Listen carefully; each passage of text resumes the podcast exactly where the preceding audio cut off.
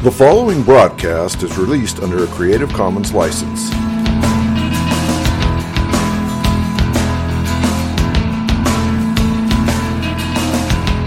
I believe in Jesus Christ,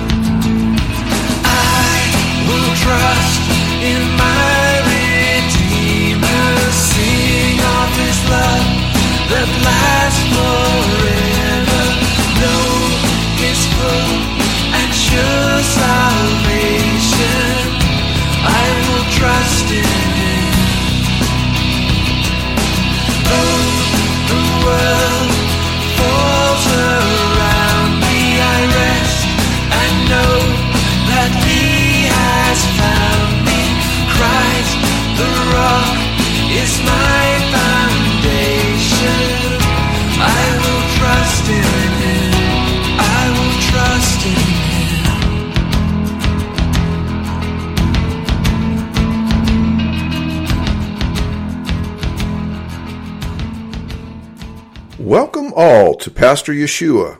You've been listening to Creed by Richard Jensen from his album Order of Service. By way of introduction, Pastor is an acrostic which stands for Preaching All Salvation Through One Redeemer. Our Redeemer, Yeshua, Jesus, is the Hebrew name for the Lord. It means Yahweh, the Lord, is salvation. Translated from Hebrew into the Greek language, the name Yeshua becomes Jesus. The English transliteration for Jesus is Jesus. This program deals with apologetics, questions on and about God, the Bible, and the Christian faith. I take questions and seek by Scripture to give answers and encouragement for everyone, including the tough minded living in today's skeptical society. And now, let's join Pastor Yeshua. Welcome to Pastor Yeshua. For our regular listeners and for any newcomers, as you know, we're currently engaged in a verse by verse study of the book of Second Thessalonians. If you will, open your copy of God's Word to Second Thessalonians chapter 2, where in our last episode we had just opened with verse 1, which states, Now we beseech you, brethren, by the coming of our Lord Jesus Christ, and by our gathering together unto him. As you recall, as we pointed out, this was a brand new topic in chapter 2, verse 1, so we have an appropriate chapter break here. Secondly, Paul launches a theologically loaded and complex topic regarding two things. First, the coming of our Lord Jesus Christ, and second, our gathering together unto him. Just to summarize what we talked about in our last episode, this verse deals with five things. Number one, the coming of our Lord Jesus the Christ. Two, the rapture or catching away of the church. Three, the tribulation. Four, the wrath of God or the day of wrath. And five, judgment day. Now, we discussed at length each one of these five subjects, and as you recall with the rapture, we pointed out that there are several prophetical or eschatological views that have been held throughout the century with regard to the timing of the rapture relative to the tribulation and or God's wrath.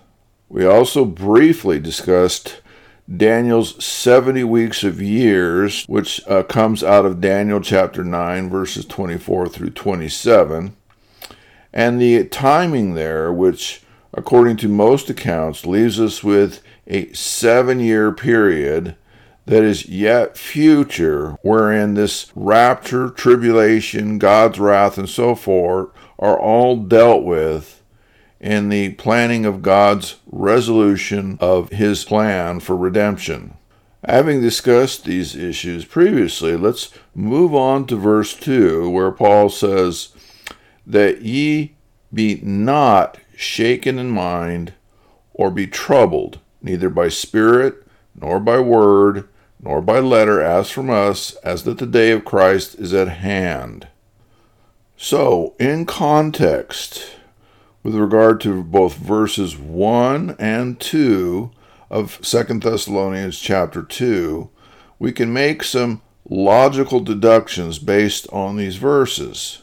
Apparently, based on verse 2, there was either a verbal tradition and or teaching that was going on or possibly a letter which had proposed to be from Paul or just a general spirit of doctrinal heresy that was afoot in the Thessalonian church at the time Paul was writing this letter, which was causing the Thessalonian church, the individual believers, to be shaken, to be troubled, or to be deceived as a result of this false letter, false information, or spirit of deception which was going on.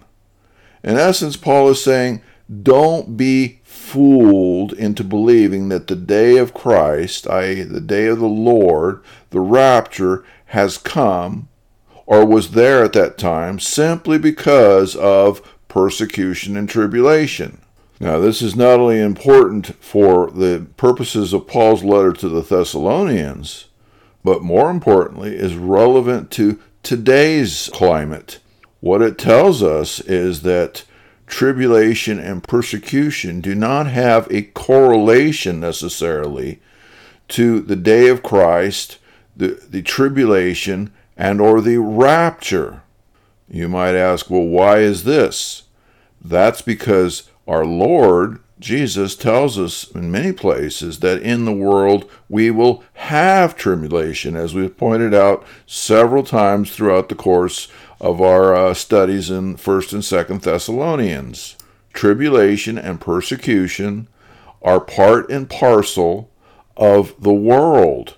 It is a part of the dynamic that we all share as a result of sin. And while, yes, even the unsaved share in God's common grace, we also share in the common tribulation and persecution, which we oftentimes label as quote unquote evil, which is in the world because of Satan's sin in the flesh. Here in the Thessalonian church, there were those that were trying to correlate this general persecution and tribulation, which was admittedly great, and as a result of it saying the reason that this is going on is because the day of the Lord is here. God is pouring out his wrath on you. But again, as we pointed out, it is impossible for God to pour out his wrath on his elect because his wrath was poured out on Christ. And if in fact the elect are in Christ, then that wrath which we are all due as a result of the sin which we are guilty of before God has been paid in full on the cross. Therefore, we conclude, as Paul does in 1 Thessalonians, that the church, the Christ's elect are not appointed unto wrath. So you ask if general tribulation and or persecution are not going to be giving us a indication of when the day of Christ is at hand, then what does? Paul answers this in verse 3 Let no man deceive you by any means, for that day, what day? The day of Christ shall not come except, except what? Except there comes a falling away first, and the man of sin be revealed, the son of perdition. Now, the first thing to note in verse 3 here is the phrase, quote, for that day shall not come, unquote. This phrase is inserted by the translators in an effort to focus the context of the overall verse.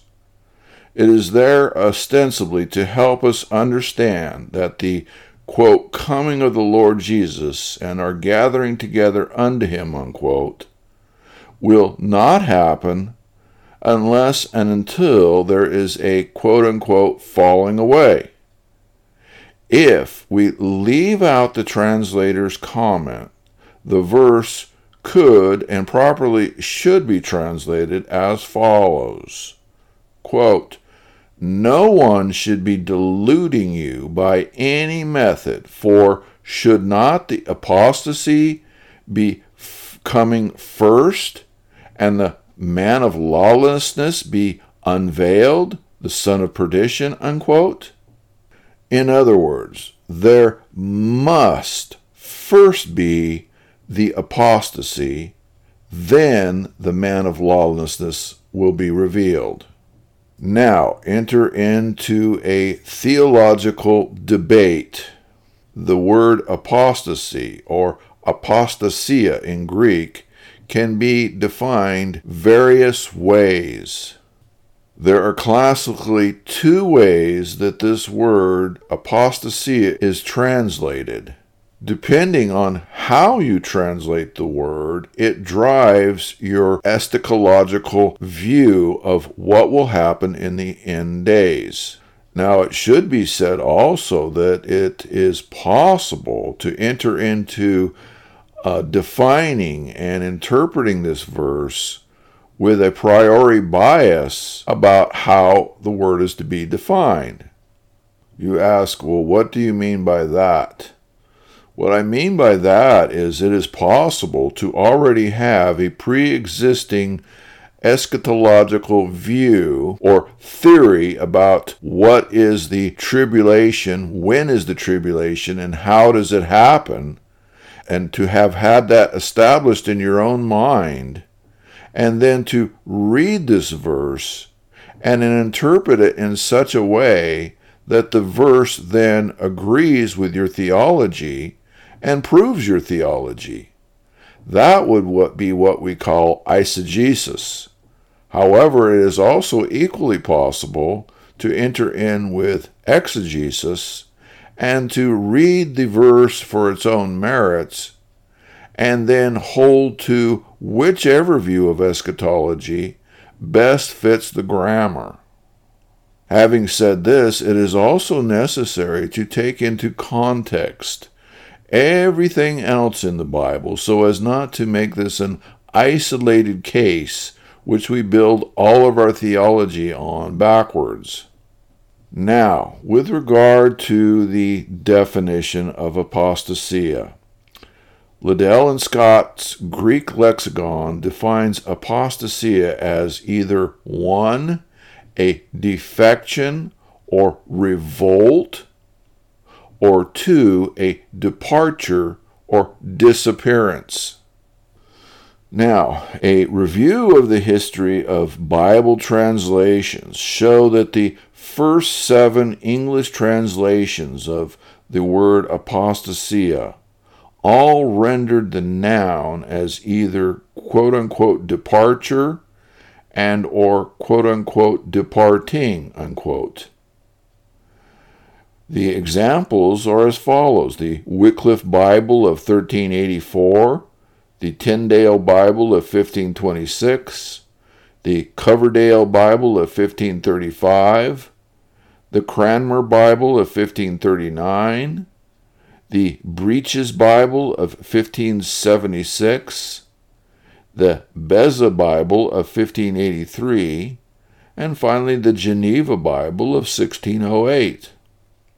Each of these Bible translations support the notion that the word apostasia truly means quote unquote departure. In fact, Jerome's Latin translation, known as the Vulgate from around the time of AD 400, renders apostasia with the word, quote, discessio, unquote, meaning, quote, departure, unquote. The King James Version was the first to depart from the established translation of departure to a defection or revolt. Also, notice that in terms of the Greek grammar, the word apostasia is preceded by the definite article in the Greek. This means that there would have to be a definite or a distinct event in view which would be recognizable to the Thessalonians or to God's elect.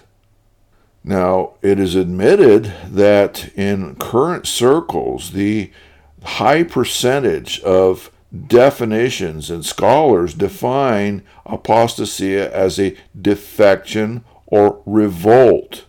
So, in order to put that into a sentence, usually one might say that someone has apostatized from the truth. In other words, there was a truth in view that was once held, and this person or persons have now departed from or revolted against that established truth which was understood and universal to the majority. So, just arguably, hypothetically, if in fact this definition is the correct definition, then we could paraphrase verse 3 as follows.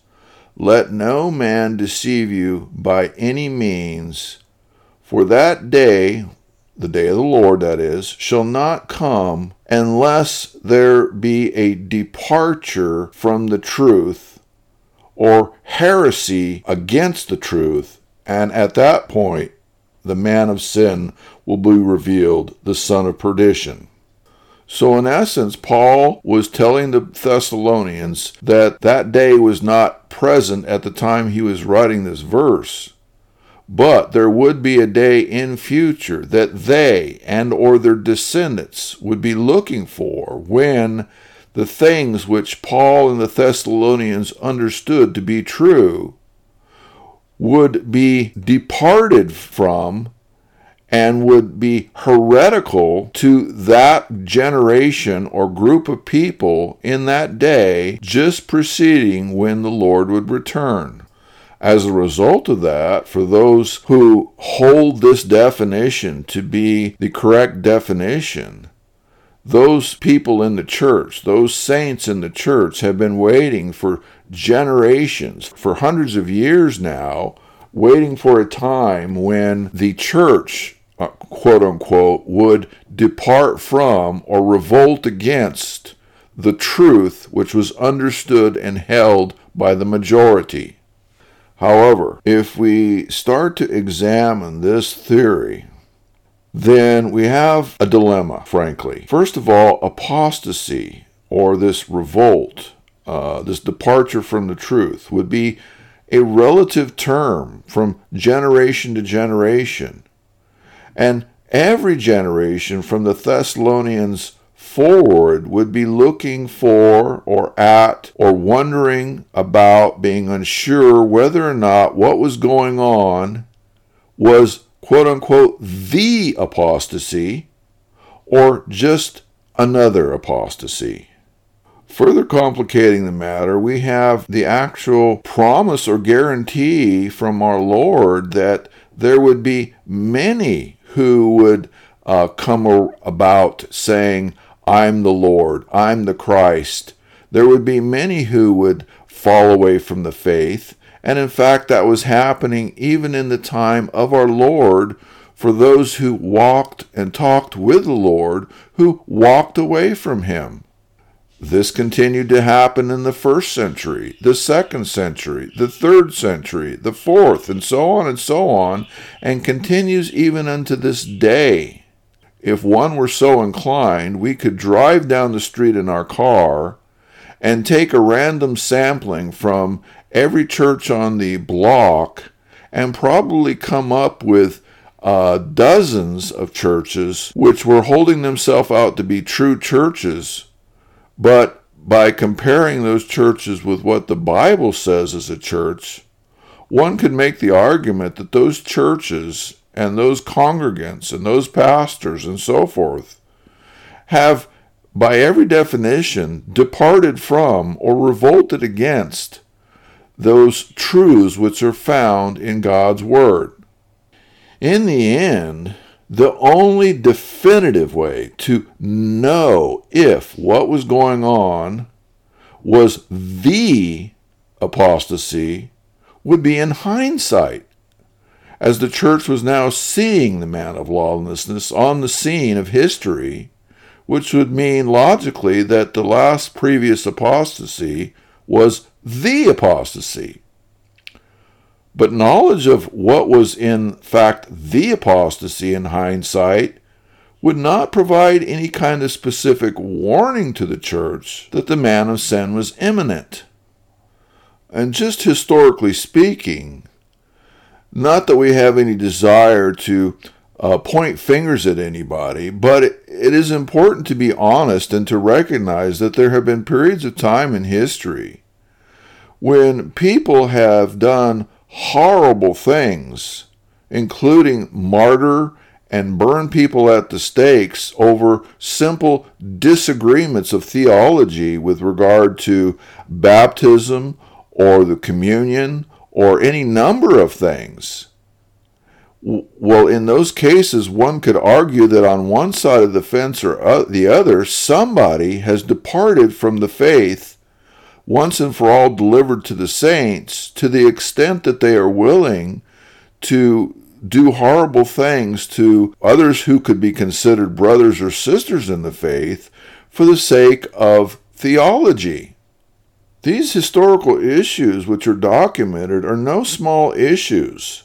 So the question arises how would we distinguish between those historical issues which were carried out in large part on great numbers of people versus some future event in theory. There would simply be no way to know, as I said, except in hindsight, and then, by that time, it would be too late. However, on the other side of the coin, if the word apostasia means departure or disappearance, then said departure or disappearance could strongly be argued to be the quote unquote rapture of the church. This would, by any definition, qualify as the occurrence in history, a milestone that everyone at Thessalonica knew about and was waiting for. It would need no explanation or definition. And unlike uh, a doctrinal or theological apostasy, a physical departure, such as the rapture of the church, would be self evident and would need no litmus test. Most importantly, to understanding what this apostasia or apostasy is, is the overall context of both letters to the Thessalonians. Let's remember that Paul is writing to reassure the Thessalonians, who were at that time under confusion, perhaps, again, because of a fake letter or false teaching, that they had somehow missed the rapture and that they were presently enduring the great tribulation and or God's wrath due to the persecution which they were experiencing. Now, again, ultimately, the correct definition of apostasia here will drive the definition of one's eschatology. If, as stated, apostasy means a doctrinal, theological falling away from the truth, then the verse should be paraphrased, quote, Don't let anyone delude you by any means Shouldn't there be a falling away from the doctrine and theology of the faith first? Then the man of lawlessness be unveiled, the son of perdition, and then the day of Christ will come. Unquote. Clearly, this would then place the rapture in either a mid tribulation, pre wrath, or post tribulation position. On the other hand, if apostasy means a catching away or a physical departure or a rapture, then the verse can be paraphrased as follows quote, Don't let anyone delude you by any means. Shouldn't there be a catching away or rapture first? Then the man of lawlessness be unveiled, the son of perdition, and then the day of Christ will come. Unquote. So conversely, this would place the rapture in a pre tribulation position. If the apostasy means a doctrinal or theological departure by the quote unquote church, from the basic tenets and the doctrines and the theology of the, of the Bible, then by many definitions, the lawlessness one could have been revealed many times, since the church has departed many times from the faith once and all, for all delivered to the saints. We can only conclude then that the departure would have to be so much worse than anything in history that the magnitude of the error and the heresy would virtually create a vacuum for the lawless one and would make everything else heretofore look like child's play. Also, if apostasy means a physical departure or a rapture of God's elect, then the timing of the appearance and the working of the lawless one is being delayed, hindered, and restrained by the church until such time as Christ takes his bride, the church, to heaven via the rapture. Just to argue a little further, if apostasia, apostasy here is defined as the defection, the revolt from the core principles and theology of the faith. And Paul has already taught the Thessalonians this fact. Then the fact that the Thessalonian church was under the mistaken impression that they had missed the rapture and were enduring the Great Tribulation would mean one of two things. One, Paul had never taught the Thessalonians anything regarding the timing of the rapture relative to the tribulation? If so, the timing of the rapture and the tribulation would not have been part of the Thessalonians' knowledge base of the core principles of the faith. Consequently, any warning by Paul or anyone else of the possibility of apostasy as it applies to the rapture and the tribulation would have been meaningless since it would be impossible to commit apostasy from something you had never been taught. 2. Okay, Paul did teach the Thessalonians about the timing of the rapture and the tribulation as part of the core principles of the faith. This is why, in verse 5 below, Paul reminds them that he did in fact teach them. It is also why in verse 2 and 3 above, Paul can rightly chide the Thessalonians against being, quote, soon shaken in mind, quote, troubled in spirit, unquote, or deceived, quote unquote. None of these things are possible unless there is a pre existing teaching regarding the same issues.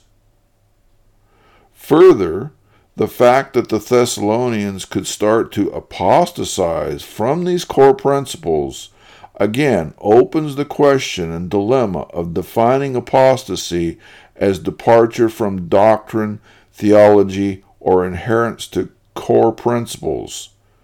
The reason being that since they are already currently departing, committing apostasy, then how do they or we distinguish between this and any other apostasy as being, quote unquote, the apostasy.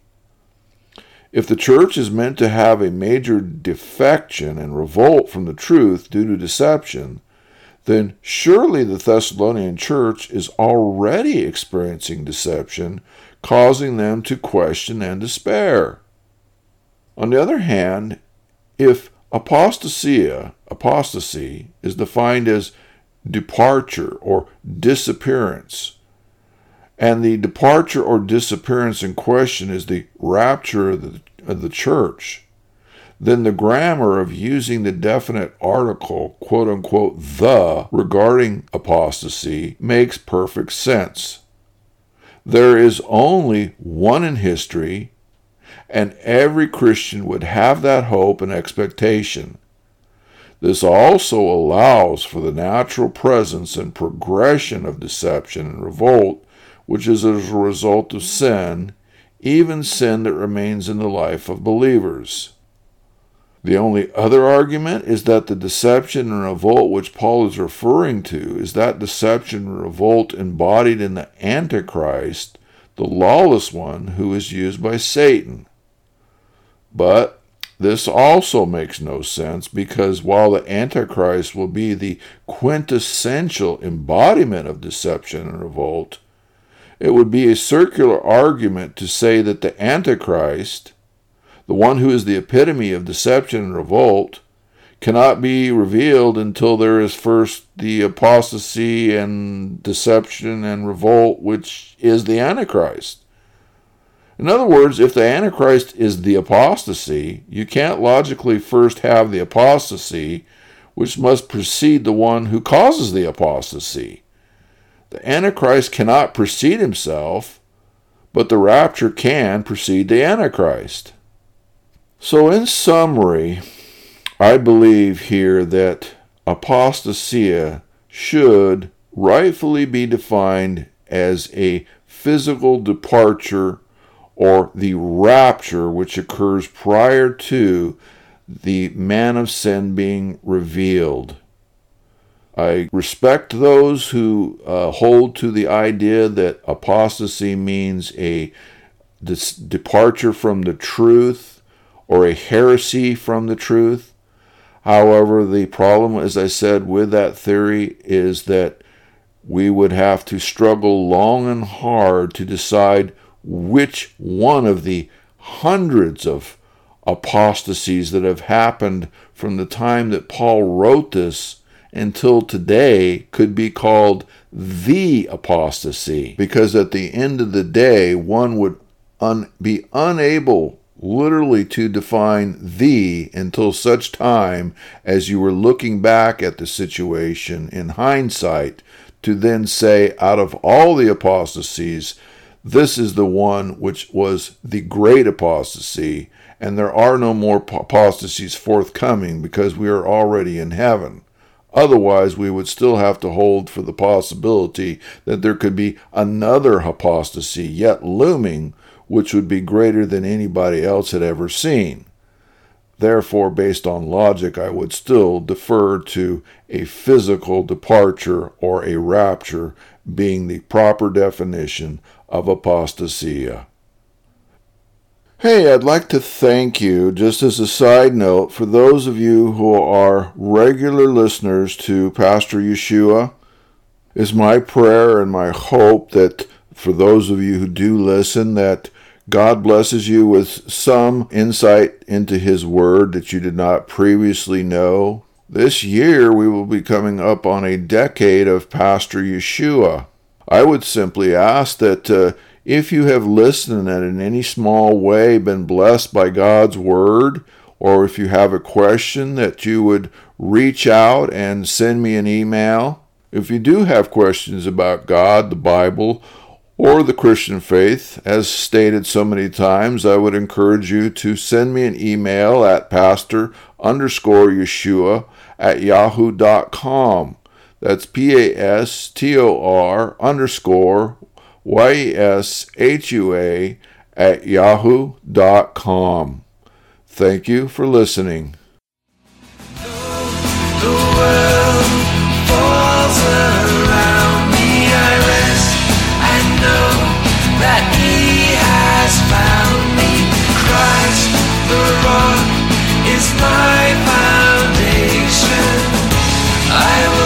trust in Him. I will trust in Him. I will trust in Him.